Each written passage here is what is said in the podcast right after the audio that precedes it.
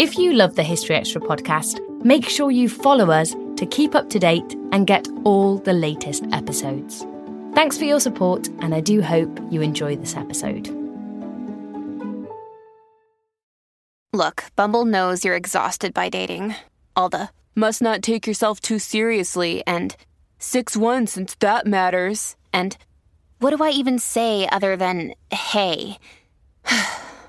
well, that's why they're introducing an all new Bumble with exciting features to make compatibility easier, starting the chat better, and dating safer.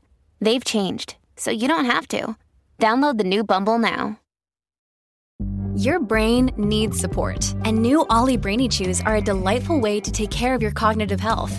Made with scientifically backed ingredients like Thai ginger, L-theanine, and caffeine, Brainy Chews support healthy brain function and help you find your focus, stay chill, or get energized. Be kind to your mind and get these nootropic chews at olly.com. That's O L L Y.com. These statements have not been evaluated by the Food and Drug Administration. This product is not intended to diagnose, treat, cure, or prevent any disease.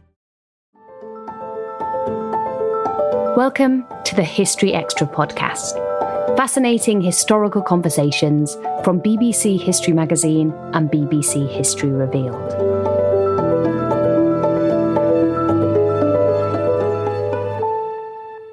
Long before the rise of the internet troll, malicious letters written by anonymous authors were causing untold grief to those who received them and tugging at the seams of social cohesion in small communities. Such letters are the subject of Emily Cockayne's latest book, Penning Poison. Here, in conversation with Spencer Mizen, Emily reveals what the rise in these spiteful missives can tell us about social change in the 19th and 20th centuries.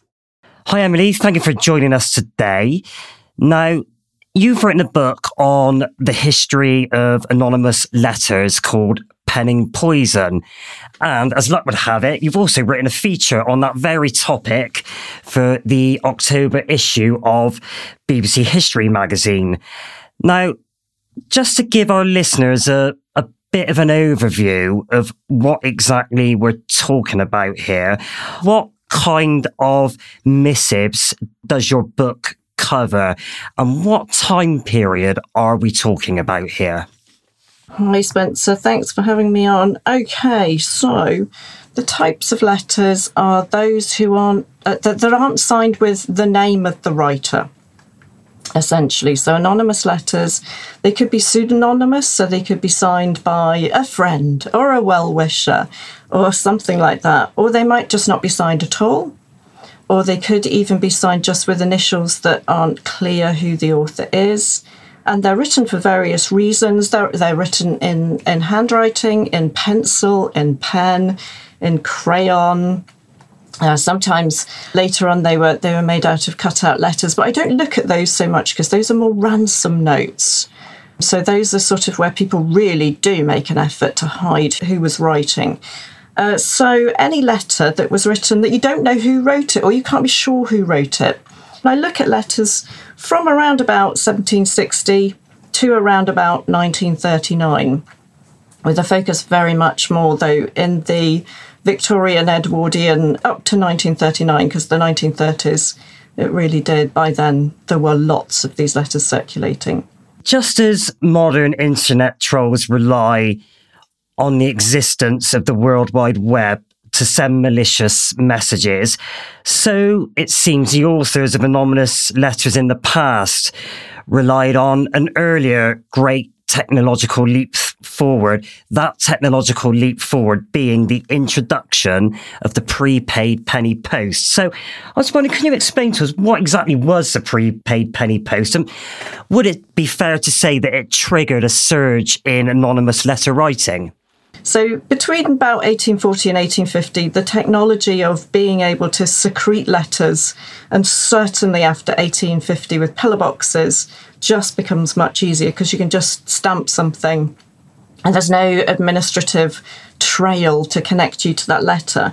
Now, whether that increased letter writing, I don't know because we have no idea how many anonymous letters were written because most people destroy them because often they tap into those sort of secrets we're trying to hide.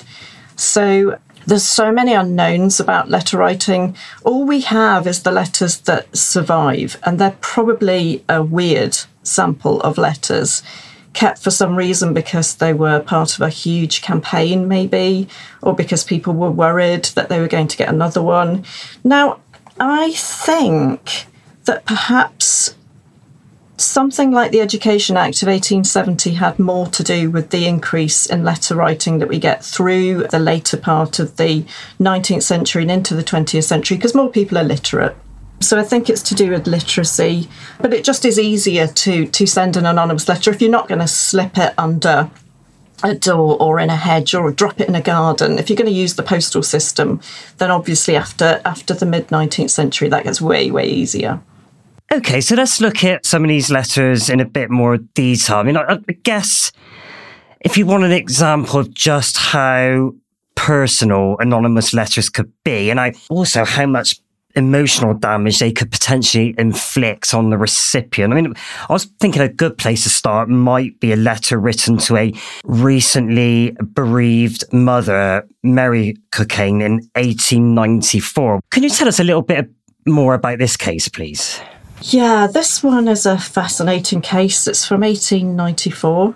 And so Mary Cokayne, she's about to bury her son, Morton, Morton was the assistant curate at, at Carshalton Church. And so she gets this letter that basically says, make sure he's dead first before you bury him, because the last curate, we we're not sure whether he was. That's the sort of basic line behind it. And I sort of thought, why would you send that to a grieving mother? What a thing to receive. So, in that case, so to talk you through the sort of methodological process, her husband George wrote the complete peerage, and I knew he had diaries. So I thought, I wonder if he says in his diary, Oh, my wife got this horrible letter. But of course, diaries in 1894 are usually just, I did that and I met him and the weather was like this and I walked this far. So they're not really emotional descriptions. So there was that was a bit of a dead end, didn't get there. So I spent a long time sort of digging around in the Cokayne family history. I'm, I'm, a Cockayne too, but they're very different. They're a much elevated uh, branch of the family with a slightly different spelling. And so found out that there were all sorts of secrets in their past. And there was a curate who could be the curate mentioned in the letter, so the other curate. It sort of makes you think, well, who could that be? So that's what I was interested in that letter and so found out that one of the relatives of her husband had been accused of various nefarious things in the 1870s. So perhaps the memory goes back that far, but that's just a guess. I wasn't quite sure. And so, actually, quite interestingly, there's a big story in the book about Annie Tugwell, who wrote letters before 1910 and possibly with the involvement of some members of her family as well. Now, but this letter uh, sent to Mary Cokayne in 1894. That letter was sent from Sutton, which is where Annie Tugwell was living at the time. And so I've always had this suspicion are the Tugwells involved because they were really interested in church affairs, and this is a church related letter. Haven't ever been able to fix that in any way but that's a sort of bubbling on suspicion behind these. You know, when you sort of get multiple cases of crimes, and often it turns out to be one person committing all of them, I wondered if that might be the case here. So this was a letter I couldn't work out who wrote it, couldn't be certain who wrote it, but I thought it was probably something to do with local gossip. So somebody in the local community saying these Cokaynes, they're a bit up themselves. They need they need bringing down a peg or two, and so we're going to send this pretty thoughtless letter to somebody who's grieving. This episode is brought to you by Indeed. We're driven by the search for better but when it comes to hiring, the best way to search for a candidate isn't to search at all. Don't search, match with Indeed. Use Indeed for scheduling, screening, and messaging so you can connect with candidates faster. And listeners of this show will get a $75 sponsored job credit to get your jobs more visibility at Indeed.com slash History Extra. Just go to Indeed.com slash History Extra right now and support our show by saying you heard about Indeed on this podcast. Terms and conditions apply. Need to hire? You need Indeed. Yeah, I was going to say, it's quite a you know, vicious thing to do. Did you get any evidence or any indication from your research what kind of impact it had on the recipient? Yeah, various various impacts. So I wonder whether maybe some of the impacts it depends on what emotional state the receiver is at the time as well, or whether they do have some secrets that they're trying to hide that they don't want to expose. So the whole range of human emotions come out here. So anger, if you get a letter, confusion, puzzling. Who might this be from? Who dislikes me enough to do this? In some cases, it can cause serious upset. There are cases that are connected to miscarriage. There are several cases in, in around about 1938 connected to the suicide of the receiver and also to people who were accused of writing letters, that there were suicides connected there. And then you get right at the other end, so quite a lot of people got a lot of these letters clergymen, lawyers, coroners, uh, judges, people like that, got a lot of them. So they became quite immune to responding in this emotional way. And also, those letters would be much more about their work than their personal life. And they would arrive at work, they wouldn't arrive at their homes. And so I finished the book with an example of a clergyman who got a letter because the, the letter writer thought he'd given a bad sermon. And he sat at his breakfast table and turned it into beautiful poetry, which I sort of say that's a lesson for us all. If you respond too emotionally to the letters, then the letter writers won, haven't they? So if you destroy it, bin it, forget about it, then that's perhaps a, a, a more a more sensible, safeguarding approach to receiving a letter like this. another thing is sort of related to that point. I mean, one thing I noticed when reading your book was that these incidents of anonymous letter writing are often played out in quite small communities involving neighbours who might have to look one another in the right, right of each other's eyes, you know, the day after the letter's been received. What do these letters do to social cohesion in these places? They really dug into it in a horrible way, caused terrible ripples in some local communities. Everybody doubting everybody else. Uh, what other secrets are going to come out? Why is there a person in the community? I mean, remember some of these letters, they might have obscenity in, or they might have death threats in them. So people would, would take the threats seriously. Now, I think often the death threat letters they're a cry for help rather than a serious thing. But if you're in the midst of that, if you're in a community going through that, then it causes terrible, terrible responses. So there was a play written at the time in 1937 by Llewellyn called Poison Pen that explores these ideas, what it does to people in a community. The person who's first accused of writing them commits suicide, and it turns out to be the least likely person, the most respectable woman who writes them. And so, what I think it does is it makes people question respectability, roughness, who's most likely. But do you know the most interesting thing that I found about the communities? So, in cases where the first person who was accused actually turned out not to be the writer, who was generally seen as a rougher sort of person, to the more respectable person who turned out to be the actual writer. Well, the actual writer was usually accepted back into the community and seen and sort of forgiven. And the person who was originally first accused wrongly and often went to prison for these cases was often hounded out of the community. Can we explore that in a little bit more detail, actually? Because I wanted to talk to you about the case involving two neighbours Rose Gooding and Edith Swan in the seaside resort of Littlehampton, I believe, in the 1920s. And I think this is a pretty good example of what you were just outlining now. So, what happened in this case is uh, letters are circulating, and Edith Swan takes these letters to the local police and says, It's my neighbour who's writing. I'm pretty sure it's my neighbour. And the local police think, well, Edith Swan is slightly elevated status wise. She's seen as she's seen as pretty respectable, whereas Rose Gooding is seen as a like fairly lively, fun sort of woman who's got an unusual family setup. I'm going to leave it at that. So she's got a strange family setup. Now both houses are completely overcrowded. They're tiny, and they live really close to each other, so they are going to know everything that's happening in their houses. They also share a backyard with fishing boxes, with rubbish, with chickens, with gardens, shared sheds, all sorts of strange crisscrossing rites of passage across the garden. And if you've ever lived in a, a, situation like that, you know that you really start getting quite interested in your neighbours when they're sort of right there in front of you all the time. I think now that, you know, neighbours in that proximity would be able to see what we're putting in the recycling box or what our underwear is like or all sorts of things we might not want other people to know about. What I think was happening was that Edith Swan got a little too obsessed with Rose Gooding. Maybe she was jealous, that's what people thought at the time, because Edith Swan was a little bit of a spinster type. She was forced to stay home to look after her parents, whereas Rose Gooding was a bit, bit had a bit more life and excitement to her. Anyway, to cut a long story short, uh, Edith Swan convinced the local police that Rose Gooding was probably guilty of this, and Rose was put was imprisoned twice for writing these letters. You know, nobody checked her handwriting. Nobody checked whether it was like her handwriting is so different to these letters, and her handwriting is this beautiful, messy, chaotic state and the letters themselves are beautifully penned and very organised. And you look at Rose Gooding's handwriting, you think she's not capable of writing in this very systematic way that the letters were written in. So that's one thing that the police just never checked. They just thought it's much more likely that Rose Gooding did that. So all the evidence went to convict her.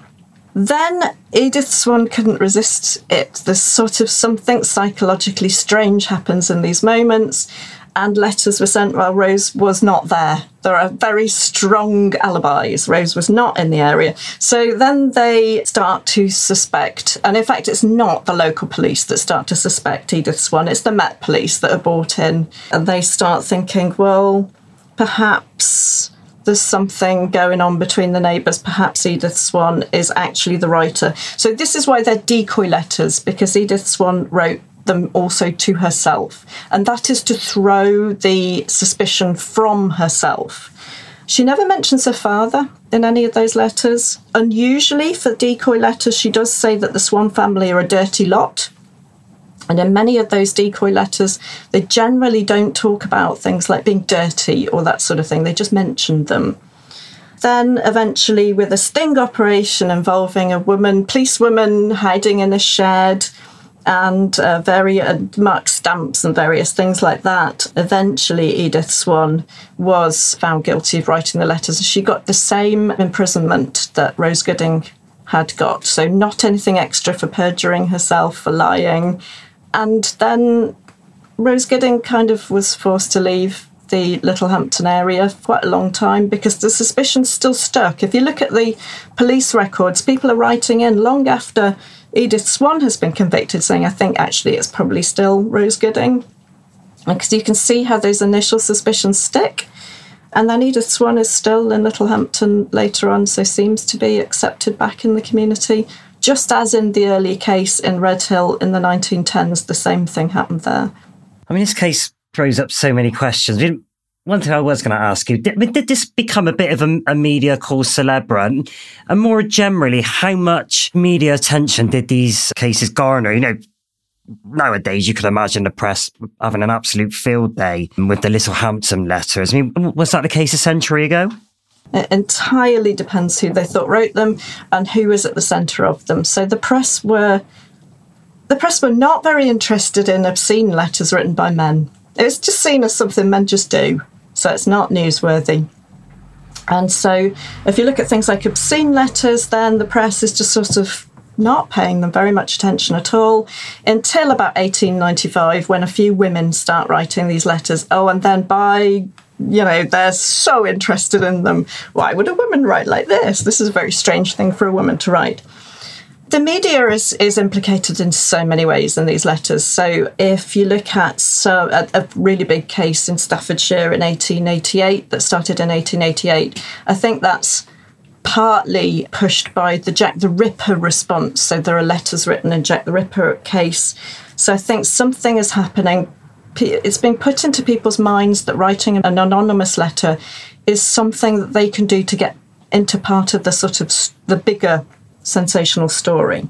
The media get really interested in these cases where women are the decoy writers or where they're writing to elevated members of their community or so members of the local council, that sort of thing, or where they're writing to the vicars. And there are lots of letters written to vicars because you always know where to send a letter to the vicar, you send it to the vicarage. So poor vicars get loads of these letters. But I would say it's the press starts steering our understanding of what poison pen letters are. And they start suggesting that anonymous letters written by women are a particularly scary thing. Why the obsession? Because you write in your piece that until the 1910s, obscene or threatening letters were primarily associated with men. Then, then we have this switch, and suddenly, you know, this enormous fascination with with women. Why is that? Well, could it be the suffragette movement, that sort of thing? You know, it's this sense at the time that women might be getting a little bit above themselves. So if you look at handwriting of women, women are starting to take men's jobs, aren't they? Around about 1910 or so, the women's handwriting is quite similar to men's. And so that makes people worry. They might start taking other positions. So I think it's to do with male fears of women wanting more position in society. So no one response to female letter writers is to put them in an asylum. So if you put an uppity woman who's out, acting out of her station and isn't doing the sort of thing a nice woman would do, a nice mother or a nice wife, and, and in fact, the stereotype starts developing about the spinster writer who's bitter and twisted and doesn't have a nice family life. What does it? So if you put that in the newspapers, it gives people this idea that spinsters they're horrible, aren't they? They're vindictive, nasty people. So it's much better if you get yourself married to a nice man and control your behaviour. So I think it's just to do with control of women at the time. Now you mentioned earlier that the 1930s saw a real surge in anonymous letter writing. And that leads to my next question. Did you find at all that the nature and the number of these letters were in any way impacted by sort of external factors like times of national crises? You know, you know there was a threat of war.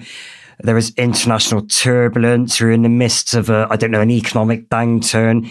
Was that in any way reflected in the number of anonymous letters doing the rounds? I have to start with the caveat that we don't really know because we don't know how many letters were actually written at certain times.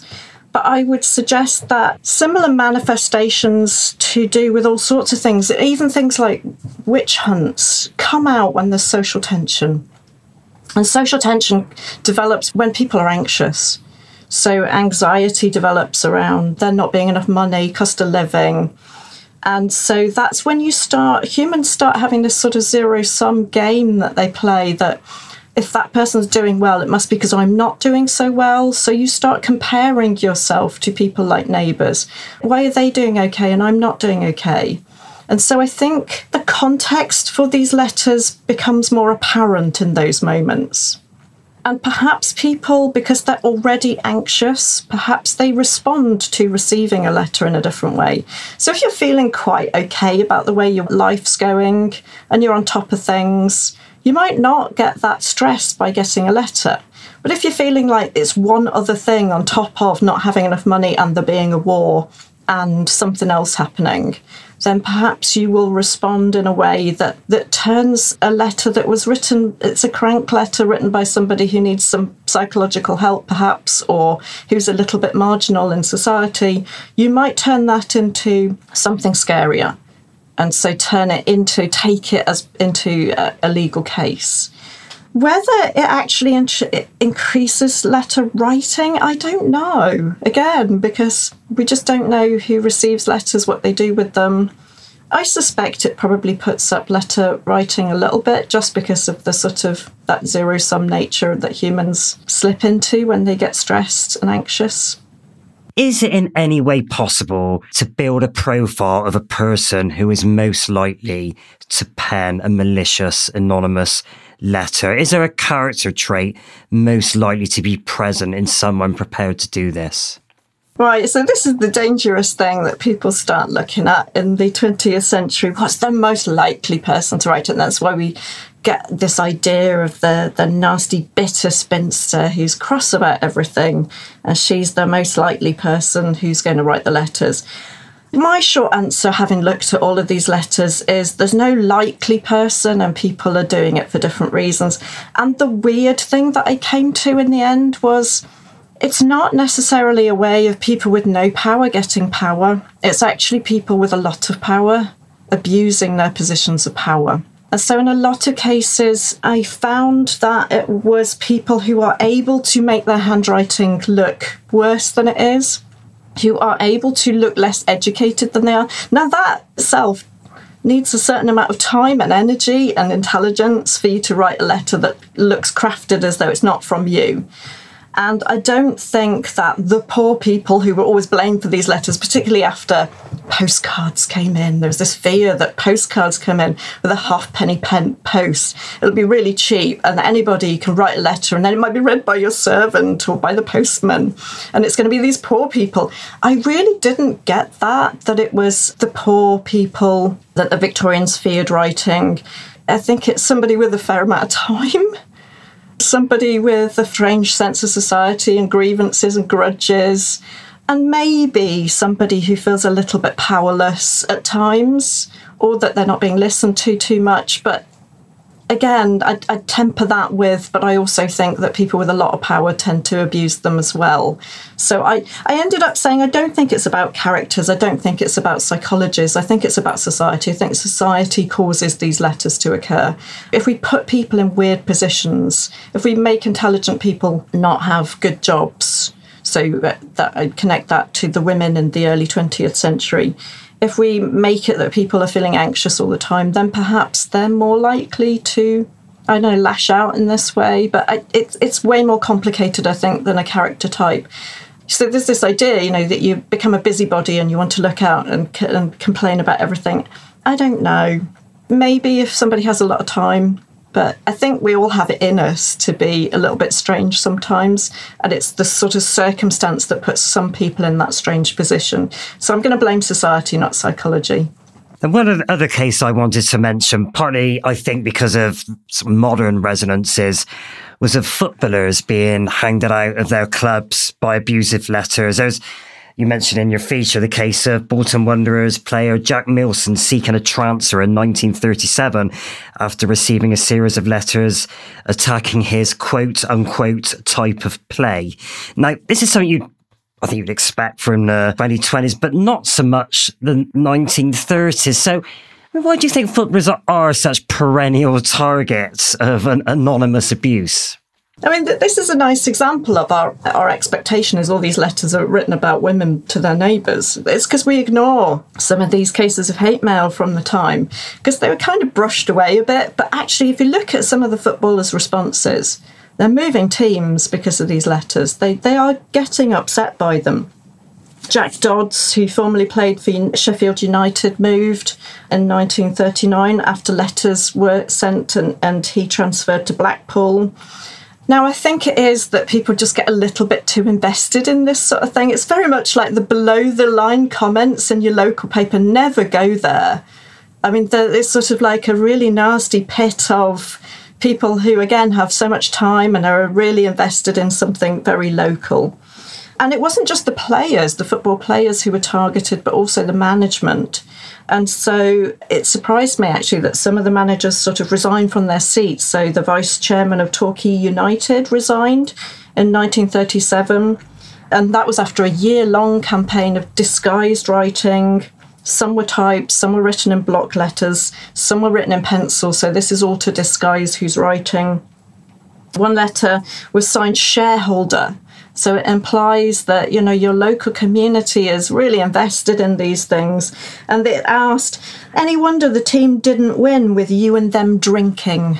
So there's sorts of like moral critiques there as well. I think again it's connected to it's the sort of local and the media and the responses and people wanting to be part of a bigger story. You know how whenever you watch football being played, you think, oh, I would have managed that differently, and you know the the blokey talk in the pub. It's that coming through. You know, why did you do it like that? You know, this is really super important to me. And again, in moments of anxiety, things like your local football team becomes more important to you, so you invest more in it. So, with all that in mind, I mean, as you said, we live in an age of internet trolling, of online abuse, where if you raise your head above the parapet and venture an opinion on social media, you can prepare yourself for a torrent of abuse.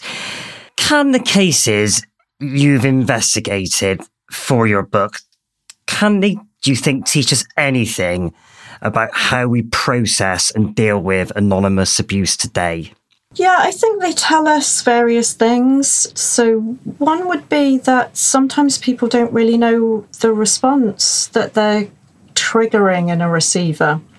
So, I write about a case of the, a local newspaper who invited their worst below the line troller to have a tour of the newspaper. And when he arrived, it was like, oh, he's really quite nice. He doesn't know what he's doing.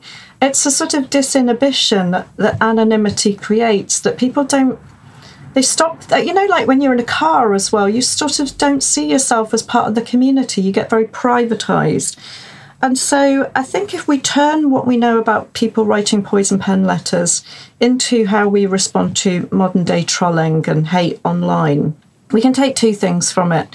One would be that people generally don't follow through on threats. And so if somebody's making a threat, we could see it more as a cry for help for them and their position rather than something that anybody's going to seriously follow through. There are lots of threats mentioned in lots of the letters I looked at, and in very few cases is anything actually done about them. Now, the other thing I'd say is well, okay, if you're on the receiving end of that, it's all very well to say mostly people don't follow through with that, but you will emotionally respond to it in some way. And so in the past, the response was destroy the letter, get rid of it. You don't want that bad negative energy around you. And I'd say with online, a response would be if you're feeling you can take it, peep into it a little bit. But if you're already feeling anxious and that your response might not be proportionate, then just ignore it. Just sort of close it down, don't look at it. So people lock down Twitter, their Twitter accounts or X accounts every so often because they don't want to have that in their lives. I think if you engage with it, you know, don't feed the trolls. That's what they always say. Don't don't feed it. If you engage with it, then it's probably going to affect you more. So again, go back to this idea of the clergyman in the late 18th century. You know, make poetry of it, do something else with it, but don't dwell on it too much because it's probably not as much about you as you think it is. It's more about the writer. Perhaps it's it's something that that we need to think about in terms of making a more just society and making people not feel as though they have to do things like that to get attention, to get noticed, and not putting people in positions of anxiety so they feel they need to kick out like that. So, again, go back to this idea it's society that will breed this. So, if we make the society better and make people happier, there'll be less of it. That was Emily Cockayne. You can read her feature on poison pen letters in the October issue of BBC History magazine. Penning Poison is out now, published by Oxford University Press. Thanks for listening to the HistoryExtra podcast. This podcast was produced by Jack Bateman.